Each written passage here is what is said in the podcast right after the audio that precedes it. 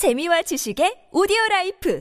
팟빵 나 이번에 남도 여행 떠나려고. 남도 여행? 응, 남도 관광이랑 레저도 즐기고, 게다가 남도의 맛. 생각만 해도 너무 신나. 오, 그래? 그럼 남도 패스는 챙겼지? 남도 패스? 충전식 카드 한 장으로 KTX, 렌터카, 숙박, 음식, 레저, 관광 모두가 할인이 되는 카드야. 그 한 장으로 그게 다 된다고? 70개 브랜드 260만 매장 전국 어디서나 할인받는 카드라고. 남도 패스! 남도 패스 한 장 들고 남도 여행 떠나세요.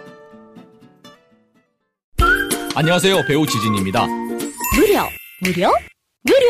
하나원 비즈마켓은 판촉 사은품 샘플이 무료입니다. 안심, 안심, 안심. 하나원 비즈마켓은 안심 배송 서비스를 제공합니다. 하나, 하나, 하나. 판촉 사은품은 하나원 비즈마켓과 상의하세요. 잠깐! 예산 맞춤 상품 추천은 간편하게 전화하세요. 02-1811-0110. 뭐라고요? 02-1811-0110. 하나원 비즈마켓. Thank you.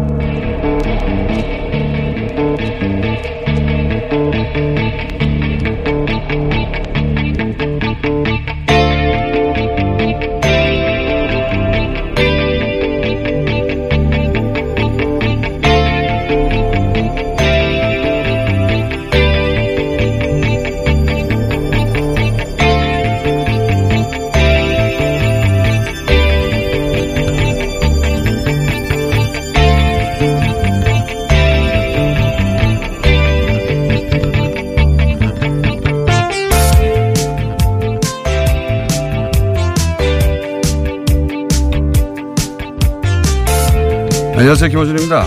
북한이 원하는 대로 남한이 변하고 있다. 지난 연말 워싱턴 보수 싱크탱크 기업연구소 토론회에서 조슈아 스탠턴이란 북한 전문가의 발언을 조선일보가 인용 보도한 기사 제목입니다. 한마디로 한반도가 북한 마음대로 되고 있다는 거죠. 개성의 남북 공동연락소 개소를 위한 석유 반출은 안보리 제재 위반 소지가 있다. 남북의 철도도로 연결은 대북 안보리 제재 위반 사항이다. 남북 경협은 대북 제재 위반이며 한미 동맹을 망칠 것이다.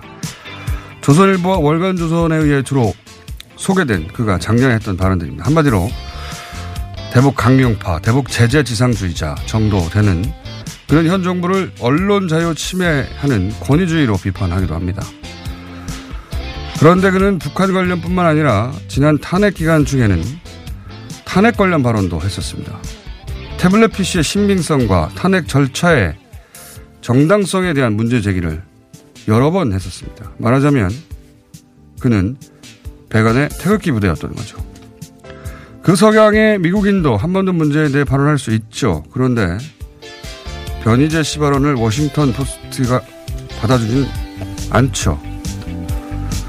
뉴스공장 우리 매체들이 받아쓰게 하는 미국의 소위 북한 전문가들이 과연 우리가 받아 써서 국내에 전파까지 할 정도의 자격을 갖춘 게 맞는 건지 올해 내내 검증하겠습니다. 오준의 다짐이었습니다.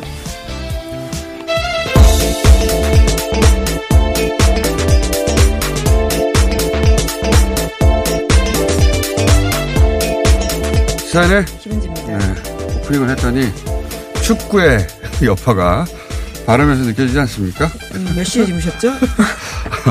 축구가 한 시간 한참 넘어가서 한 서너 시간도 못 잤어요. 예. 자, 계속 그런 시즌 이어지겠습니다. 어, 방금 그 이야기한 이분은 주로 작년 하반기에 조선일보 월간 조선 인용한 네, 게다가 미디어 워치가 꽤 많이 인용을 한 인사이던데요. 네, 그 미디어 위치 워치가 인용한 사람이라는 게 이제 변희재 씨가 운영하던 매체. 그 그랬던 것이 보면 어 그 탄핵이 과연 정당한 것인가 아니면 태블릿 PC가 믿을 수 있는 것인가 이런 얘기 많이 한 사람이에요. 그러니까 태극기 부대예요, 사실은. 사실 어, 주류 백인이고. 언론에서 다뤄지지 않는 아주 비 마이너라고 해야 되나요? 그런 예. 이야기들 하고 있는 건데요. 어, 제가 어 한번 찾아봤어요. 예. 한국에 98년부터 2002년까지 4년 동안 주한미군 군무원으로 서울, 대구, 평택에 검- 근무를 했던 사람이고 현재까지 제가 파악하기로는 이게 한국에 근무한 전무입니다.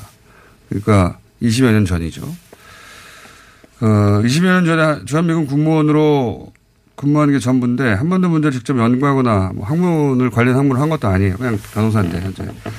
근데 이 경험을 토대로 해서 어 그 직후부터 개인 블로그를 운영합니다. 어 변호사를 하면서 여가 시간에 본인이 그렇게 밝히고 있어요. 관련되어 있는 블로그라고 예. 하는데요. 본인이 그렇게 얘기해요. 자신의 여가 시간에 한 활동이라고. 자신의 여가 시간에 한 활동의 블로그지만 워낙 북한을 다루는 전문가가 미국에 희소하고 이 블로그 활동을 오랫동안 하면서 이제 전문가 취급을 받기 시작한 거죠. 근데 생각해 보면 여기서 평생 사는 우리도 20년이 아니라 한 2년 지나도 이 변화 속도 따라잡기 힘들어요. 어, 특히 지난 1년간 한반도의 변화 속도는 여기 살고 있는 우리도 놀랄 지경이에요. 그렇죠. 예. 근데 20년 전의 경험으로 지금 당장 한반도에서 살고 있는 우리도 놀라운 이 속도의 변화인데 그 저 멀리서 미국에서 그걸 아는 척하고 하면 된다 안 된다 제재하면 안 된다 뭐 이런 얘기 하는 할 수는 있습니다. 예, 할 수는 있는데 그걸 우리나라 매체들이 다 받아가지고 무슨 전문가이냐 퍼뜨릴 필요가 뭐가 있어요. 그건 굉장히 다른 문제죠. 얼마나 네. 신뢰성 있는 전문가로서 언론 지면을 막 메꿔주느냐라는 판단은 언론사의 각 영역들인데요. 이 사람이 이제 그 그래서 계속 그 강경파로 대북 제재해야 된다 주, 주장을 오랫동안 했고 그그 대목에서 그전 변호사이기도 하기 때문에 대북 제재에 관한 법안 만들 때 참여하기도 했어요. 그 대목이 본인의 전문성이라고 생각해서 대북 제재반을 계속 하는 거예요. 그 외에도 어 근데 우리가 무슨 도시국가도 아니고 이렇게 크고 복잡한 다이나믹한 나라에 대해서 자기가 20년 전에 근무한 경험 가지고 전문가 행사를 아직도 하고 있고 어, 그 대표 매체가 받아 써주는 건 말이 안 된다고 저는 봅니다. 네. 어, 게다가 시각도 굉장히 편향돼 있어요. 태블릿 PC의 신빙성 문제 삼는 게 이게 이게 우리나라 주류 미디어에서 통할 일입니까? 예. 예, 심지어 최근에 찾아본 기사를 보니까요. 문재인 대통령이 변희재 씨와 같은 언론인 탄압을 해서 적화 통일을 완성하냐고 하냐라는 기사를 미디어 오늘에서 실었습니다. 네. 이 인사의 발언인데요. 저는 그래서 올해 내내 이 북한 전문가를 자처하고 혹은 인용하는 어 미국인들 있잖아요. 예.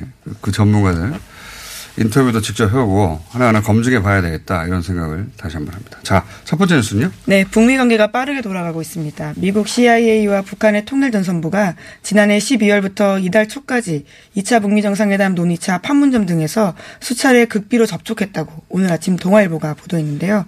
지난해 11월 달에 미 뉴욕에서 북미 고위급 회담이 무산된 바가 있는데 그 이후부터는 외교 채널이 아니라 정보 라인이 물밑에서 접촉을 했다라고 합니다. 자, 이제 뭐 점점 구체적인 얘기가 나와요. 일자도 나오고 이제 막 시간도 나오고 17일 날 워싱턴 가는데 네, 비행기 시간이 아주 정확하게 네, 나옵니다. 오후 6시 10분 비행기로 가고 뭐 유나이티드 에어라인으로 간다. 또 편도다 등등. 뭐 이런 정보가 뭐 있는데요. 등등등등. 근데 중요한 건 어, 그게 아니라 어, 뭘 주고 받을 것이냐.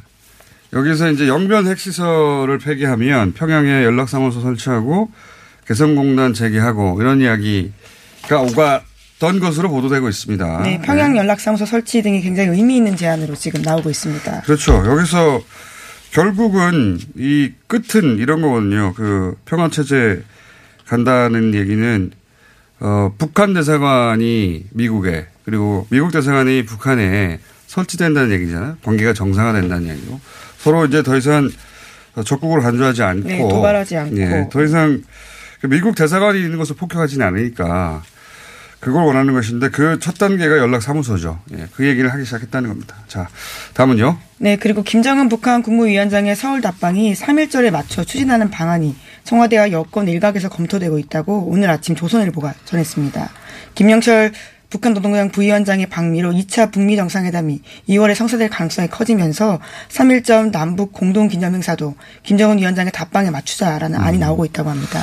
뭐 어떻게 될지 모르겠지만 말을 말이 되는 예, 방안이긴 합니다. 왜냐하면 어 그때는 3.1절 당시는 뭐 이번에 100주년이기도 하지만 당시는 남북이 분단되어 있지 않고 3.1절은 남쪽에서 북쪽에서도 모두 다 했던 거거든요. 예. 네, 그리고 작년 평양 공동선언에 관련된 내용이 있습니다. 남북이 같이 기념행사를 하고 그와 관련해서 실무적 방안을 협의하기로 했기 때문에요. 양 정상이 합의한 내용이기 때문에 관련된 이야기이기도 합니다. 100년 전에는 남북이 공동으로 예, 해냈던 예, 3일 운동이니까요. 예, 말은 됩니다만 실제 그렇게 될지는 아직 모르겠고 그런 이야기가 나오기 시작했다. 네, 물론 네. 청와대는 공식적으로는 그런 일들은 아직까지 추진된 적도 논의된 적도 없다라고요. 밝히고 있습니다. 누군가 아이디어 차원에서 얘기했는데 보도했을 수도 있겠습니다. 네. 자, 다음은요. 네, 재판거래 의혹과 관련해서 검찰이 새로운 물증을 확보했다고 어제 저녁 JTBC가 보도했습니다.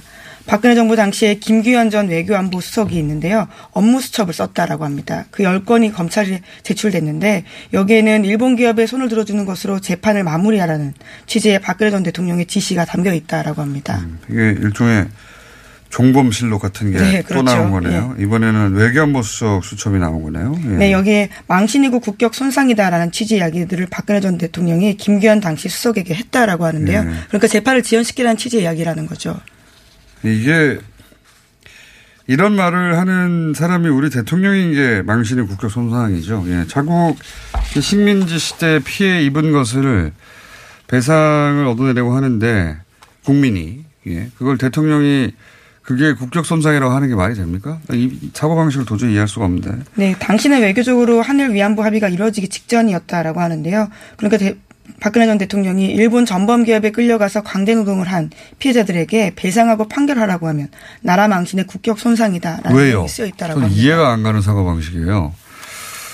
어, 그리고 본인이 이렇게 생각한 건지, 이렇게 생각, 이렇게 이게 맞다고 누군가가 주입한 건지는 모르겠으나, 어, 두 경우 모두 도저히 이해할 수 없는. 근데 이게 이제, 어, 수첩을 통해서 받아 적은 거죠. 예, 수첩을 통해서 나왔으니까 이런 사고를 갖고 있었다. 그러니까 위안부 합의를 그렇게 했겠죠. 예. 여전히 이해가 안 가는 사고 방식입니다. 자, 다음은요.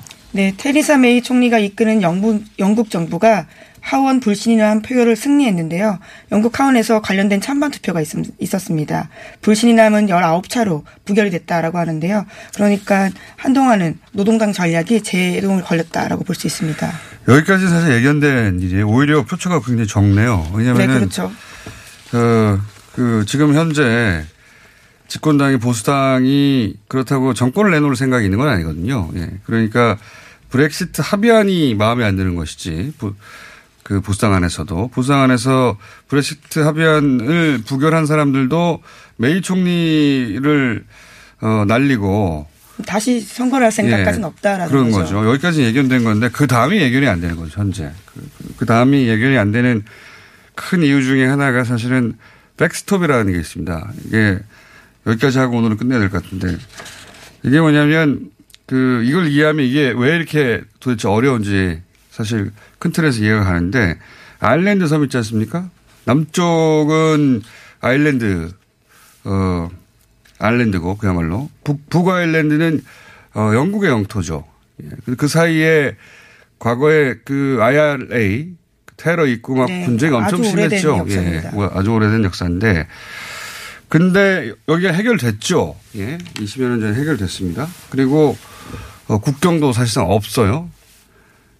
그리고 영국, 아일랜드 모두 EU에 소속돼 있었죠. 근데 아일랜드는 EU 탈퇴 생각이 없는데 북아일랜드를 탈퇴하게 되면 국경이 다시 생길 거 아닙니까? 과거로 돌아가는 거예요. 물리적 국경이 생기니까. 굉장히 복잡한 상황이네요. 예. 그렇다고 그 북아일랜드만 제외하면 이제는 영국이라는 나라 안에서 어 북아일랜드는 분명히 영국의 영토인데 북아일랜드하고 영국하고 한쪽은 EU에 포함되어 있고 한쪽은 EU에 포함되어 있지 않으니까 국경이 생기는 거예요. 한 나라 안에서. 새로운 갈등의 시작이라고 볼 수 있는 거죠. 그러니까 한 나라 안에서 국경이 생길 수도 있고 아니면 아일랜드하고 다시 국경이 생길 수도 있는데 두 안 모두 다 어, 받아들일 수가 없는 거죠. 예.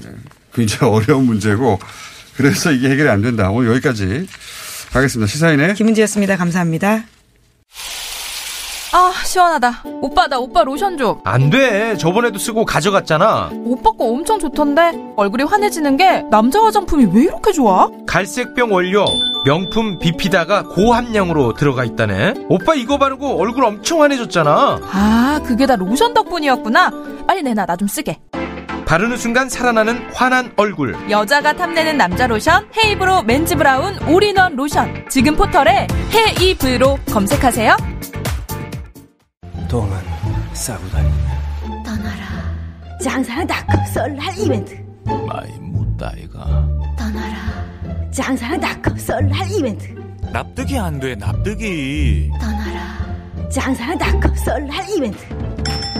안녕하세요. 장사랑닷컴입니다. 민족 대명절 설날을 맞아 전 제품 최대 25% 즉시 할인 이벤트를 시작합니다. 검색창에 미궁 장사랑.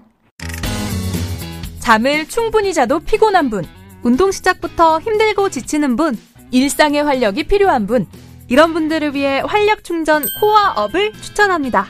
코어업은 활력 충전에 필요한 9가지 기능성 원료에 신개념 단백질과 아미노산을 더해 차원이 다른 활력을 선사합니다. 박지희와 제시카가 추천하는 활력 충전 코어업! 포털에 코어업을 검색해보세요. 안녕하세요. 배우 박진입니다. 추운 날씨만큼 난방비 걱정도 많이 되시죠? 제가 난방비 아끼는 꿀팁 하나 알려드릴까요? 그건 바로 보일러를 열효율 높은 친환경 보일러로 바꾸는 거예요. 열효율 높은 친환경 보일러는 연간 13만원 정도 난방비를 절약해주고 거기다 미세먼지와 온실가스 배출을 10분의 1로 확 줄일 수 있다니. 아참, 교체하면 10만원 할인, 12개월 무이자 할부. 아시죠? 자세한 내용은 120 다산 콜센터로 문의하세요. 이 캠페인은 서울특별시와 함께합니다.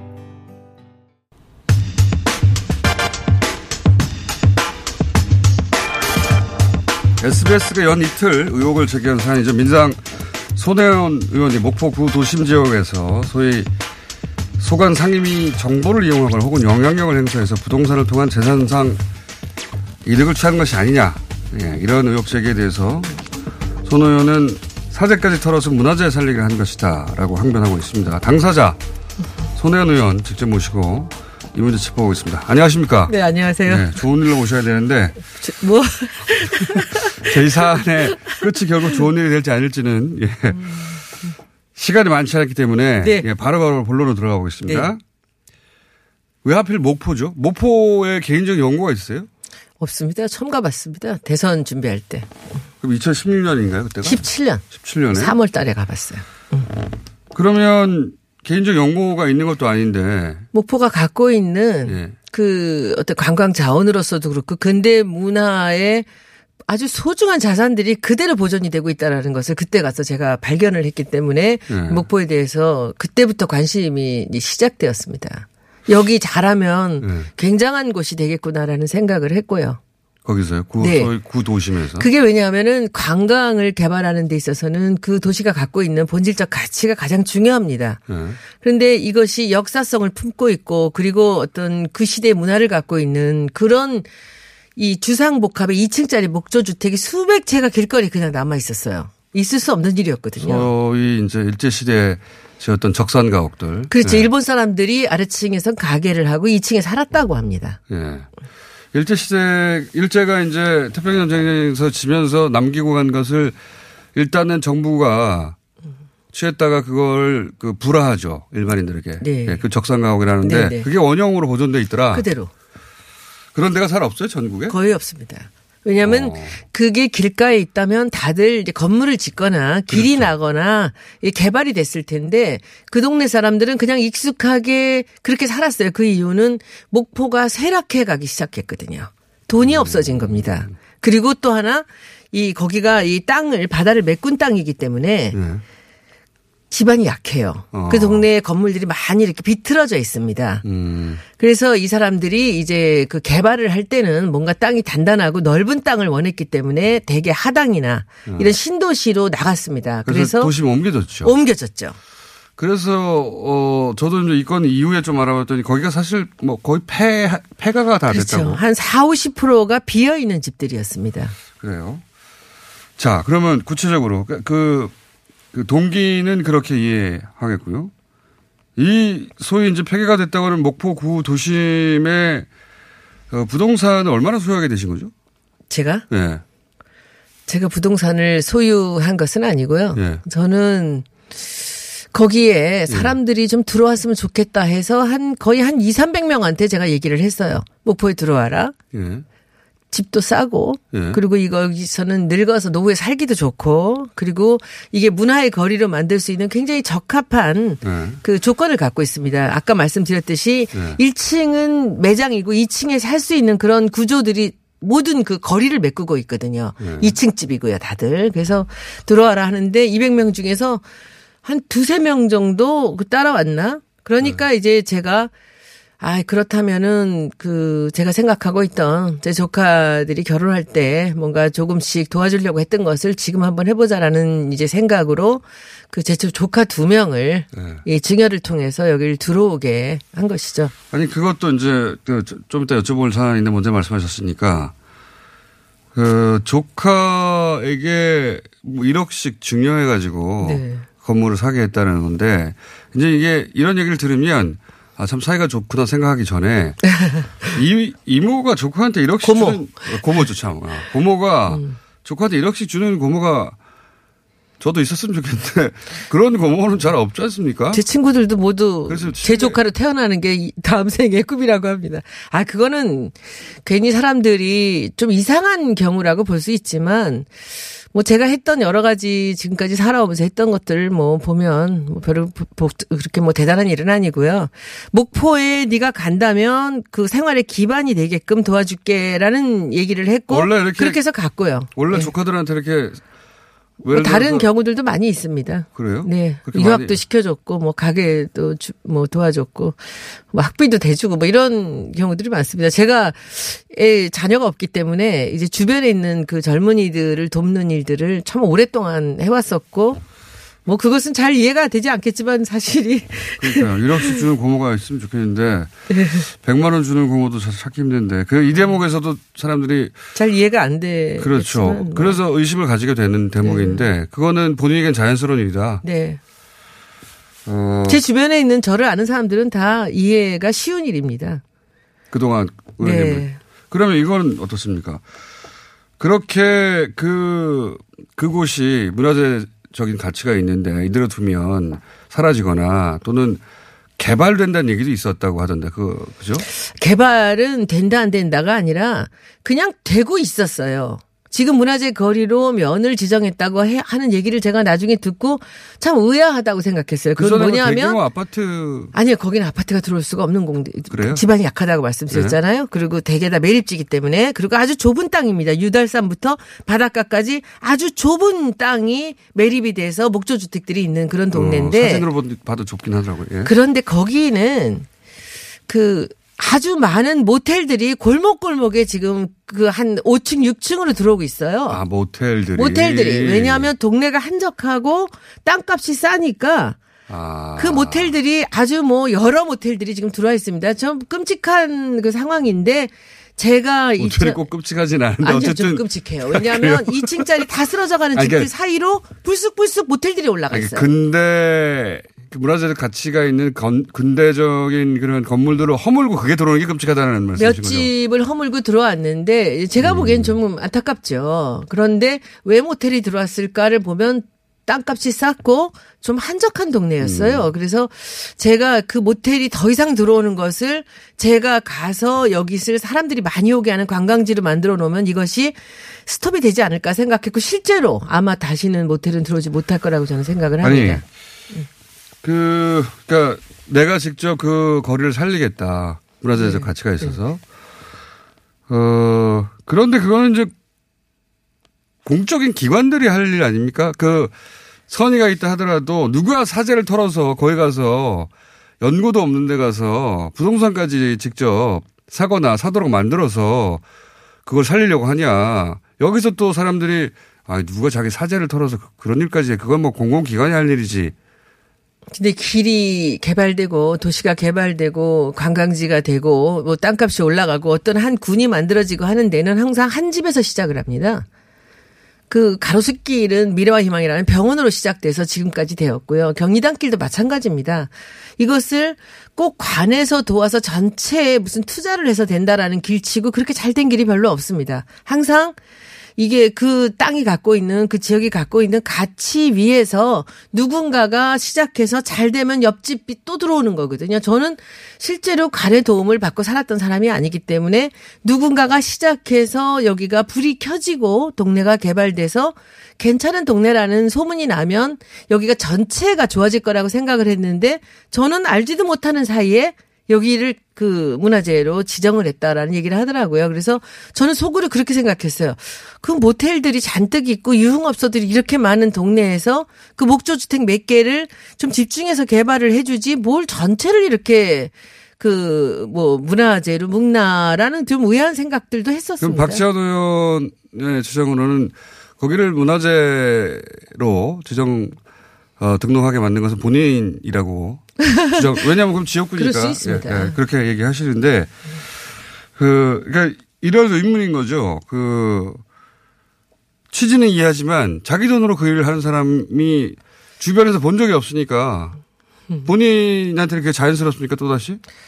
저는 40년 동안을 홀로 기업을 회사를 운영했던 사람 아닙니까? 한 번도 이렇게 무슨 국가의 돈이라든지 뭐 관의 도움으로 뭘 일으키고 했던 그런 경험이 없어요. 그런 관행조차도 몰라요. 그러니까 여기는 제가 2017년 3월에 여기를 갔습니다. 네. 갔고 아마 박지원 의원께서 이렇게 그 그곳을 잘 알고 있고 저를 잘 알고 있는 게 그때부터 계속 길에서 부딪혔어요. 그 지역구기도 하고요. 네네. 그러니까 그왜 인구가 왔느냐? 20 몇만밖에 안 돼요. 자, 작은 도시예요. 점점 줄어가고 있습니다. 예. 그래서 제가 거기 와서 뭐 이렇게 행사에 나오고 하는 걸 보면서 무슨 일이에요? 어, 왜 목포에 왔어요? 예. 그래서 네. 아, 조카가 이사를 와요. 어. 이제 이렇게 시작된 거였습니다. 그게. 실제 팟캐스트 같은 곳에서도 여러 번 그 지역을 살리자, 뭐, 그 지역에 이사 오시라고 네. 지인들한테도 권유하고 청취자한테도 권유한 네. 그래서 그런 활동을 하신 분으로서 예를 들어서 이런 일종의 투기, 부동산 투기의 관점에서 보는 거거든요. 부동산 투기다라는 얘기를 들으면 무슨. 만약에 투기라는 거 제가 이렇게 계속 얘기를 해도 사람들이 믿지 않고 언론에 네, 왜냐면 계속 이렇게 나오는데 보, 보세요. 조카한테 1억 주는 고모도 찾기 힘들고요. 이런 일종의 내셔널 트러스트 운동이란 말이죠. 이게 말하자면 그렇죠. 그 지역의 문화재를 민간이 살려내자 이런 건데 그런 운동을 자기 돈을 들여서 하는 사람도 그 없기 때문에 혹은 뭐 드물기 때문에 본 적이 없기 때문에 어 그러면 그건 부동산 투기 혹은 경제적 이익을 목적으로 한 거 아니겠는가? 제가 2000년대 초반부터 제 전 재산을 넣어서 해놓은 일이 나전칠기 컬렉션을 해서 박물관을 만든 일입니다. 그것도 사람들이 보기에 이해가 안 되는 일이죠. 그렇긴 합니다. 네. 왜 굳이 개인이 박물관 국가가 나서지 않으니까. 우리나라에 나전칠기 박물관이 없습니다. 한국의 그 나전칠기라는 게 세계적으로 가장 한국적이고 가장 한국이 정체성을 갖고 있는 originality가 있는 것인데 하지 않아요. 그래서 처음에는 제가 몇 개 사서 기증을 하겠다고 했는데 지금 걷잡을 수 없는 일이 됐죠. 아, 너무 커져가지고. 네. 그리고 실제로 이 일이 있는데 전국의 시장님들이 저한테 연락을 많이 하셨어요. 어제 그제. 뭐라 그러냐면 목포에 손해원 하지 말고 우리 지역으로 와라.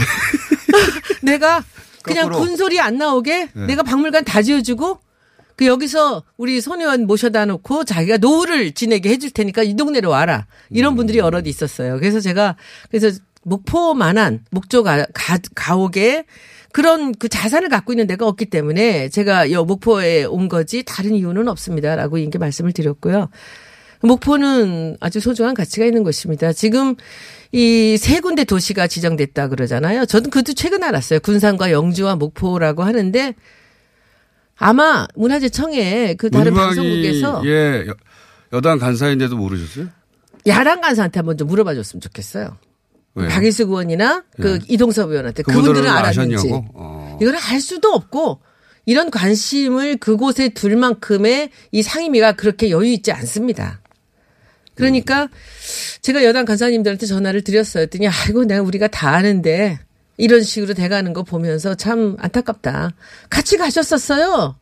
목포에 지난번에 상임위 그러니까 때. 지금 여당 간사가 소, 어, 상임위의 여당 간사가 그 소관 어, 피감 기관에 영향력을 행사해서 그 문화재로 지정되도록 한 다음에 어, 그 거기 부동산 가치가 상승하는 것을 취득하려고 하였다라는 그런 정도의 의혹인데 실제 이 부동산 가치가 오를 걸 예상하고 그런 일을 하였다라는 의혹에 대해서 뭐라고 문화재로 지정해서 오르는 것보다 손혜원이 왔다 갔다 하면서 손혜원 동생이 들어왔다는 게 더 오르는 가치가 있습니다. 실제로도.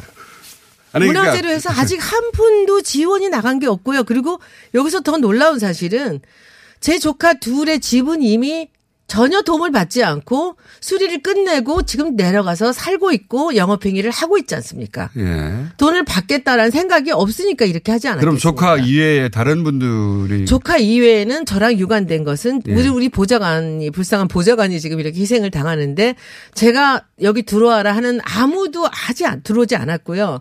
그 창성장의 세명 주인 중에 한 명이 우리 보좌관의 딸이죠. 그래서 제가 그 우리 보장한테도 사실 미안해요. 제가 야 너네도 와라라고 해서 이걸 묶어서 이렇게 이제 어려움을 당하고 있는데 그리고 이제 저랑 관련이 됐다면 조카 둘과 제 재단입니다. 예. 제가 만들었던 재단이고 국회의원 오면서부터 모든 것을 내려놓고 이제 남편이 재단을 맡아 갖고 있는 그런 일인데 뭐 거기도 제가 뭐 나중에 기회가 되면 또 많은 얘기를 하겠지만 참으로 참 억울한 일입니다. 이 왜요? 재단을 왜? 괜히 만들어서 예.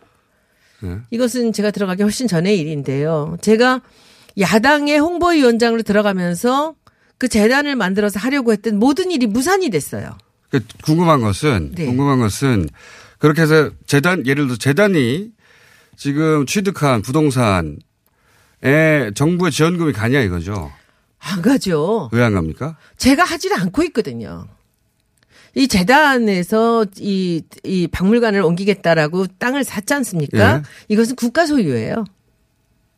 재단은 문광부 산하에 있는데 예. 거기서는 재단으로 해놓았기 때문에 개인 재산이 아니다 전혀. 개인 재산이 아니에요. 음. 그래서 제가 재단으로 돈을 집어넣고 재단에서 한 거예요. 어제 어, 뉴스에 나왔지만 제 남편이 재단 이사장인데 극렬하게 반대했습니다. 왜요? 왜 다시는 그거 우리가 노후를 준비해야 되는데 이 나전 칠기 이렇게 전 재산을 투입한 것도 옆에서 보면 참 어리석은 일인데 그나마 몇십억 남아있지도 않은 돈을 갖고 거기다 집어넣어서 이런 이상한 일을 하려고 하느냐. 아 회수할 수 없도록. 없죠. 회수가 불가능한 일입니다. 근데 제가 지금 제 설사 유무- 거기에 부- 부동산 가치가 상승했다 하는데 내가 할 가져 수가 없어요. 내가 가져갈 수 없는, 없는 일. 돈이에요. 그거는. 그래서 제가 재단으로 한 거예요. 사실 뭐 부동산 투기하려면 강남에서 하셨겠죠. 제가 경리단과 가로수길의 개발의 중심에 있었던 사람인데 한 번도 산 적이 없어요. 강남의 압구정동에 10년을 넘게 있었지만 제가 강남에 아파트를 사지 않았습니다. 왜 몰랐겠습니까? 타워팰리스가 그 개발되고 이 분양되고 할 때 제가 그걸 왜 몰랐겠습니까? 안 했어요. 근데 제가 이 나이에 목포에 패가들 사이에 그걸 사가지고 무슨 돈을 벌겠다고 하긴 한다는 아, 얘기냐. 앞으로 보시면 아시겠죠. 이게 뭐 제가 팔 물건도 아니고 회수할 수도 없는 것인데 거기에 동네가 좋아진다면 그리고 문화재로까지 지정이 돼서 동네가 나전칠기에 좋겠습니다. 나전칠기가 가진 가치를 아무도 왜 인정해주지 않지 해서 내가 그럼 내가 사재를 털어서 해야지 하고 똑같은 마음이 마- 그렇죠. 마음으로 이걸 하셨다는 그렇죠. 그리고 음. 거죠? 제가 아직 재단에다가 이거를 집어넣지 않았어요. 네.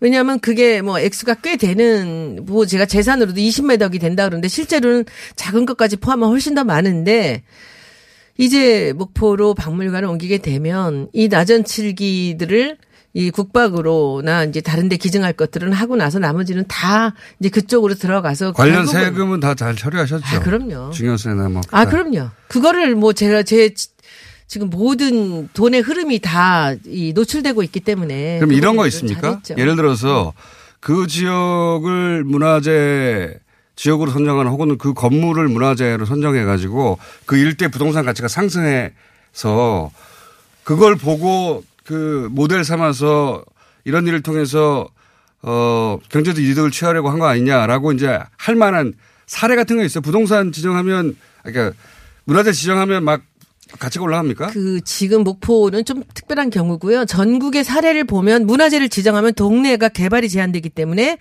모두들 반대합니다. 아, 그래요? 지금 우리 지역구에 양화진이라는 아주 굉장히 소중한 그 근대 문화 유산이 있는데 네. 여기를 벌써부터 지정을 했어야 돼요. 근데 여기서 지정을 신청하지 않았어요. 예. 그래서 아직 문화재가 되지 못했어요. 제가 물었더니 신청을 동네 사람들이 너무 반대했기 때문에 못했다는 거예요. 왜요? 동네 개발이 제한되니까. 아. 그러고 나서 행사가 제약이 지금 되니까. 50 50m도 안 된 곳에 모텔이 지어지고 있어요. 그래서 지금 그 부분을 강가에 그래서 음. 그 부분을 제가 얘기를 했어요. 왜 진작에 지- 이것을 지정을 했으면 이런 일이 벌어지지 않았을 텐데 그랬더니 그 그 양화진 쪽에 하시는 분들이 너무나 동- 동네 사람들이 극렬하게 반대를 했기 때문에 못했다는 거예요. 아, 그걸 지정하면 보통은 그 일대가 개발 제약이 되니까 그런데 이 네. 목포에 지금 얘기가 나오는 곳은 반 이상이 빈집이었고요. 네. 여기 살고 있는 그 어르신들이 관심들도 없고 알지도 못해요. 그러니까 여기가 지정이 된다라는 것을 얘기하기 전에 이 국회의원이 들어와서 이 동네에 왔다 갔다 하면서 조카들이 들어오고 한다라는 것 자체도 너무 신기해했던 분들이기 때문에 여기가 지정된다 수리비를 준다 아 그래 이건 너무 좋은 일이야 아주 단순하게 받아들인 그런 동네입니다. 한 가지만 더 여쭤볼게요. 이제 SBS가 어, 추가 보도를 했는데 추가 보도 전체적인 맥락은 어, 뭐 전날 했던 내용하고 그 대동소이한데 그 중에 새로운 게 하나 등장했습니다. 요건 좀 여쭤봐야 될 것 같은데 그 앞부분들은 대부분 의원님 입장은 전달된 것 같은데 어 거기 이제 조카 두 분이 두 분의 명의로 한 사람, 이미 따로 예, 따로. 예. 응. 한 사람은 이미 내려가서 가게를 운영하고 있고 다 개조해가지고 그 또 한 사람은 조건 아직 내려가지 않은 거죠. 예. 군대 가 있다고 제가 네네. 들은 것 같은데. 그런데 SBS 보도에 따르면 어, 그 동생분, 그니까 그. 동생의 아들입니다. 그렇죠. 음. 그, 어, 동생분이 나타나서 나는 몰랐다. 그래서 SBS는 봐라. 가족도 알지 못하는 걸 보니. 모르게 한 거거든요. 그 차명 의혹을 제기했는데 제가 만약에 거예요? 그게 차명이면 제가 네. 전 재산을 그 국고로 활용하겠습니다. 그 이건 집안에 좀 어두운 그림자라 제가 구체적인 말씀을 드리고 싶지 않고요. 그 동생을 모르게 하느라고 이제 가족이 애를 쓰면서 했고요. 그리고 그 창성장을 굳이 세 명의 이름으로 함께 셋이 같이 한데도 또 그런 이 저간의 사정이 있습니다. 동생, 그러니까 의원님의 동생 말씀하시는 네네. 거예요? 동생의 부인은 지금은 이혼한 상태인데 그 부인과 그 아들을 위해서 제가 그, 어, 이제 증여를 해서 창성장을 하게 동생분하고는 만들었고요. 이렇게 서로 네, 연락, 온- 우리 가족이 한 10년째 거의 뭐 교류가 없는 상태인데 이번에 나타나서 저렇게 얘기를 해서 조금 깜짝 놀랐어요. 식구들도 굉장히 당황스러워 하고 있는데 이제 그 얘기는 그 이제 좀 제가 좀 깊이 하기는 좀 SBS는. 당연히 그러면 음. 그 아내 혹은 그, 어, 조카 당사자한테 확인하면 금방 알수 아, 있잖아요. 도- 당사자한테도 인터뷰를 했잖아요. 당사자는 네. 지금 잠깐 휴가 나와 있다가 이 그 인터뷰를 한 것 같은데 그 제가 하자고 그래서 한 건 알고 있지만 제가 어떤 뜻으로 했는지 뭐 깊이는 잘 모르고요. 근데 그 조카나 그 조카의 어머니는 이제 곧 그 제대를 하면서 바로 이제 목포로 내려오게 아, 됩니다. 그 이혼했다고 하는 그, 어, 어머니는 알고 있는데. 아, 그럼요. 아들하고. 아들은 아직 자세히를 모르고. 알긴 알죠. 자기 이름으로 목포에 음. 어떤 재산인가가 고모가 해줬다라는 건 알고 있지만 이제 그것이 뭔지는 잘 모르죠. 어린애가 뭐 알겠습니까. 그런데 목포에 이제 정착을 하게 제가 만든 거죠. 그러니까 신우이는 알고 있고. 네, 알고 있고요. 알고 있는데 이혼했고. 근데 아버지는 동생은 몰랐다. 일부러 저희가 모르- 좀 일부러 모르게, 모르게 하려고. 한 거다. 네. 그, 그러면, 이게 제가 궁금한 건, 그 SBS가 그러면 그, 그 이혼한 신우이분에게, 전 신우이분에게, 그러니까 그 조카의 엄마에게 확인하면 금방 알 수 있잖아요. 그 일부러 몰래 한 거라고. 그거를 취재, 아니 그 그거 말고도 지금 동생이 모르는 일들이 많이 있는데 어제 뭐 저도 인터뷰를 보고 이제 뭐 변조된 목소리를 들었는데 뭐 거기서 수익이 어떻게 들어가 경영이 어떻게 되는지 모르겠다는 얘기를 계속 하는데 그 경영은 8월부터 시작해서 계속 적자예요 아직도 그런데 경영에 관심이 많은 것 같은데 하여튼 차명이 아니라 아 아닙니다 그제 동생분. 인생을 걸고 말씀드립니다 차명 아닙니다 동생분 모르게 한 것이다. 네 의도적으로. 네. 동생만 몰랐던 네. 거다. 근데 동생만 인터뷰를 한 거다, 그렇게. 네. 아, 더 이상 그 얘기는 좀. 네, 하여튼 저는- 가족사가 있다 네. 이거죠. 알겠습니다. 오늘 여기까지 들었고요. 혹시 네. 이 사안이 또 더 불거질 수도 있지 않습니까? 저는 다른 방향으로. 왜 그런지 모르겠어요. 이 제가 이렇게까지 강하게 아니라고 얘기하고 확실하게 그제 얘기를 보통 이제 정치인들은 그런 예. 비리 의혹 있을 때 비리 의혹 있을 때 아니라고 하니까요. 의원님도 그런 케이스로 음. 일단 놓고 보고 그리고 어 아까 말씀드렸지만 조카한테 1억 근데 주고 왜 저를 이렇게 공격을 할까요? 아니 이제 그 그거까지 모르겠고요. 그 이상해요. 아니라고 하는데. 다들 아니라고 하니까요. 그리고 그것만으로는 어 충분히 해명이 안 됐다고 생각하는 이런 뭐 이력서 주는 이모 고모가 어딨냐부터 시작해서 제가 오늘 이뭐 본인이 직접 그 예, 10개다 14개다라는 하는 그 부동산에 제가 이 지도를 하나 만들어서 제가 이따가 좀 공개를 할게요. 근데 그게 그렇게 해 놓으면 또 동네가 또 시끄럽고 이 무슨 또 값이 더 오르고 그럴까 봐. 그래서 제가 일부러 그 뭐 몇 개다 몇 개다 하는 거를 제가 해명을 적극적으로 안 나머지는. 제가 박지원 의원이 마침 오늘 저희 고정 프로예요. 마침 우연하게도 네. 그래서 박지원 의원이 그 지역구고 그 동네에 모르는 사, 일이 없거든요. 같이 제가 나올 거 그랬네. 아니요. 그, 그분한테 또 그분의 입장을 또 객관적으로 들어보도록 하겠습니다. 네. 오늘은 여기까지 하고 혹시 또 다른 논란이 있으면 다시 한번 네, 나와주시죠. 네, 그렇게. 예, 고맙습니다. 지금까지 네. 손혜원 의원이었습니다. 감사합니다.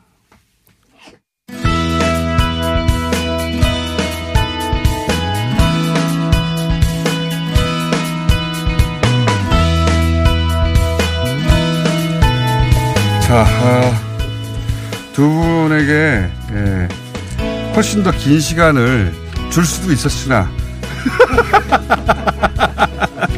줄 수도 있었으나 어, 얘기하다 보니 길어진 면도 있고 또 어제 뭐 이겼는데 네. 예. 그냥 환호하고 이제 끝내도 되지 않을까. 자, 두 분의 목소리를 아시겠죠? 예, 한준희, 박순, 박문성 요즘 해설 안 하는 해설위원입니다. 어제 경기는 이전 경기하고 어떻게 달랐습니까? 일단 그 박문성 의원이 요즘 계속 강조를 해줬지만은 선수들의 몸 상태가 올랐다. 아, 우리가 일률적이지 않고 상당히 좀 저하된 것처럼 보였는데 어제 경기에서는 비로소 손흥민 선수는 물론 평상시에 비해서 약간은 어, 그렇죠. 정말 영리한 움직임으로써 자신의 체력이 떨어져 있는 거를 커버를 잘 해- 해줬습니다만 다른 선수들 같은 경우에 평균적으로 보면 그 이전까지 경기들이 한 6, 70%였다고 한다면 어제 비로소 한 90% 정도는 됐다는 그래요? 생각을 합니다. 어제 경기는 또 역시 빼놓을 수 없는 게 뭐 꼬리야 황의조나 김민재 선수가 넣었지만 손흥민 선수의 효과를 얘기 안 할 수가 없겠죠. 그렇죠. 예, 그러니까 손흥민 선수 꼭 넣었어야 합니까, 근데 우선?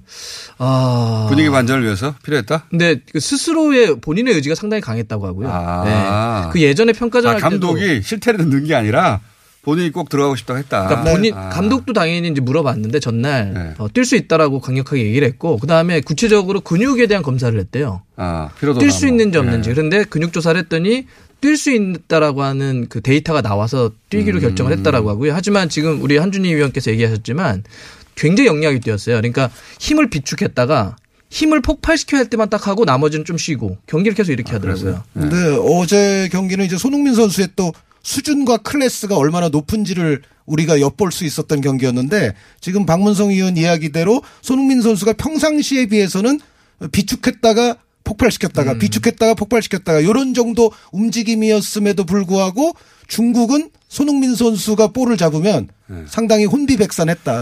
아, 그러니까 어, 어떻게 보면 자신의 100%가 아닌 상황에서 어, 영리하게 지능적으로 뛰기만 해도 손흥민이 상대에게 얼마나 어려움을 선사할 수 있는가를 잘 보여줬다는 그거는 생각입니다. 뭐 우리가 상대의 호날두나 음. 메시가 뛴다고 생각했을 때 가지는 부담, 압박 이런 거 아시아권에서 그 정도 압박을 느끼겠죠. 그렇죠. 메시 선수가 설렁설렁 뛰어도 무서, 무서우 니까. 그러니까요. 예. 근데 실질적으로 뭐 그런 심리적인 효과도 있었겠지만 전술적으로도 굉장히 큰 역할이었죠.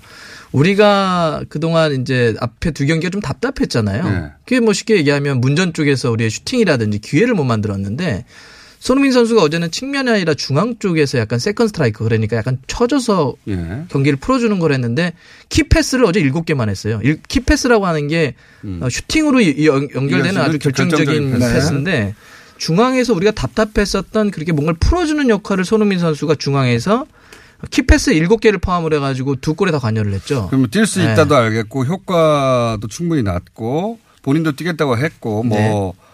그리고 그 효과를 톡톡히 본 것까지는 맞는데 한 2대 0 정도 했으면 뺄 수도 있었던 거 아니냐 이런 그거는 정말 0.1% 정도 아쉬움을 남기는 대목이기는 해요. 그러니까 왜안 뺐을까요? 예. 막판에 가서 빼긴 했지만 근데 이제 예, 벤투 감독이 지난번에도 말씀드렸지만 자신의 plan A에 대한 신념과 그 아. plan A를 더 굳히고자 하는 생각이 기본적으로 강합니다. 아, 그러니까 성향이 강하다. 예, 어떻게 보면 이왕 손흥민 선수가 들어갔는데 손흥민 선수는 사실 합류가 좀 늦었으니까 발을 맞춰볼 시간이 별로 없었잖아요. 음. 그러니까 어떤 의미에서는 제 생각에는 실전을 통한 발 맞추기를 좀 오래 아. 부여한 것 같다. 훈련하듯이 집어넣은 거 아니냐 이런 이렇게 해석해 주시 선을 그러니까, 해석해 예, 주시 그런 그런 의미가 좀 있고 예. 어 그리고 이제 우리가 조 1위가 되면서 5일 휴식이 생기지 않았습니까? 그러니까 여기서만 조금 몇, 어, 아. 더 맞춰보면 충분히 5일은 시간- 이제 쉴 수 있다. 뭐 이런 생각이 있었던 것 같습니다. 어제 경기 끝나고 감독과 손흥민 선수의 인터뷰 워딩을 보니까 아, 좀 재밌더라고요. 그러니까 감독은 끝나고 난 다음에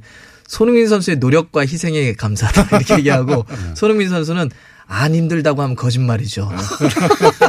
아니, 근데 본인이 원했다면서요. 그러니까요. 근데 힘들긴 하죠. 어제 뛰는 걸. 그러니까 본인이 이제 주장이기도 하고 본인의 걸린 기대도 충분히 이해하고 그런데 와가지고 안 뛸 수 없었을 것 같아 없었, 없었던 것 같아요. 예, 다들 그 앞에 두 경기가 아주 매끄러웠으면 모르겠는데 이렇게 침체되는 분위기에서 내가 띄워줘야 되는 것 같다 그런 책임감을 느낀 것 같은데 근데 이제 2대 0까지 됐으면 그 임무는 다 수행했는데 왜 안 빼느냐 이런 우려가 있었던 거죠. 예, 그런 거는 두 분 다 느끼셨죠. 빼주지 빼주지 이렇게. 그렇죠. 그러니까 어, 사실 뭐 거의 경기를 풀로 소화한 거나 마찬가지인데 사실 체력이 굉장히 안 좋은 상태에서는 그만큼 부상 위험성도 높지 않습니까? 그러니까요. 다칠까 봐. 네, 우리가 이. 정도면 이겼는데 어, 아 그러면은 손흥민 선수를 좀 어, 빨리 빼면 뺄수록 부상 위험성을 방지할 수 있었기 때문에 그런 생각은 좀 있었지만 불안했어요, 그 네. 어쨌든 결과가 좋으니까 좋습니다. 예, 그래서- 질것 같은 생각은 안 들었지만 그래서 연결되는 선수가 이승우 선수였죠. 그러니까 왜안 넣냐 이거죠. 예, 그러니까 손흥민 선수를 물병 찬거 좀 맞아요? 이승우 예, 선수가? 찼다고 선수들이 이야기를 물병이 했습니다. 보여서 축구 선수의 본능으로 찬 거 아닙니까 그냥? 네, 우리 어렸을 때 길에 길에 그러니까요. 깡통 있으면은 좀 차고 그러잖아요. 그런 그런 거 아니에요 혹시? 손흥민 선수를 막판에는 그래도 좀 쉬게 하고 이승우 선수를 한 경기도 넣는 거 아니냐 싶었으나 아, 아니었죠. 전혀 안 구자철 쓰더라고요. 선수가 들어갔어요. 네. 근데 이승우 선수의 심경 자체는 뭐 이해할 수는 있어요. 왜냐하면 어, 자신이 그래도 요즘 소속팀에서 규칙적으로 어느 정도 출장 기회를 이제는. 어, 마- 잘 얻고 있는데 요럴 때 이제 사실 불렀단 말이죠. 어, 물론 추가 발탁이긴 합니다만 그런데 이 상황에서 어떻게 보면 조별리그에서 뛰지 못하면 그렇죠. 사실은 토너먼트로 가면 갈수록 어, 주전 멤버 의존도가 더 높아지지 않습니까? 그래서. 이승우 선수 입장에서는 지금 이럴 거면은 소속팀에 그냥 있는 것이 예, 지금 어, 왜 소속팀에서의? 페이스가 괜찮으니까 이런. 그 심경은 이해할 수 있는데 이거는 이승우 선수 본인과 어, 코칭 스태프가 어, 잘 풀어야 될 문제가 알겠습니다. 아닌가라는 이건 생각이 어떻습니까? 이제 이 1위를 했는데 네네. 이렇게 되면 16강 상대는 누가 될 것이며 앞으로 대진표는 어떻게 될 건지 잠깐 정리해 주세요. 30초 내로. 일단 한국은요 사다리 대진에 호주가 속해 있어요. 예. 그래서 호주가 만약에 올라가게 된다면 호주랑 4강에서 만날 4강. 게 되는 네. 거고요. 이란은 저쪽으로 16강, 가버렸습니다. 8강까지는 적어도 어그 우리가 상대하게 상대할 강팀이 없다는 거죠. 그렇죠. 그러니까 지금 만약에 일본이 1위로 올라오게 된다면 일본과 이란은 우리 반대쪽. 그러니까 어. 결승이나 돼야 만나는 거고요. 2위면 호주랑 일본이 만나고 그래서 그 팀의 승자가 우리가 다 올라간다면 호주가 4강에서 2위던데. 만나요. 그러니까요. 그렇죠. 예. 네. 그래서 만약에 호주랑 만약에 일본이 16강에서 만나면서 우리가 다 올라간다면 4강. 그러니까 즉 정리하자면 그 우승 후보라고 불렸던 팀들 중에 우리는 4강전까지는 만나지 않는 데지. 네. 근데 당장 만나야 될 팀을 너무 경시할 수는 없는데 네. 우리가 A, B, F조의 3위 중에 하나와 만날 경우의 수가 원래 15가지였는데 지금은 경우의 수가 4가지로 줄었거든요. 네. 어, 그런데 그 가운데에서 세 가지 경우의 수가 우리가 만나게 될 팀이 바레인이 될 공산이 큽니다. 그래서 바레인, 바레인 네, 어떻습니까? 제가 봤을 때는 상당히 실리적인 축구를 하고 약간 단조로운 면은 있습니다,만 만만치는 않은 만만치. 상대이니까. 신태용 감독 해설 어때요? 아니, 그 좋아지시고 있다고 얘기해야 될 타이밍인 것 같은데요. 진짜예요? 좋아진 겁니까? 아, 근데 저도 어제 인터넷 방송 했기 때문에.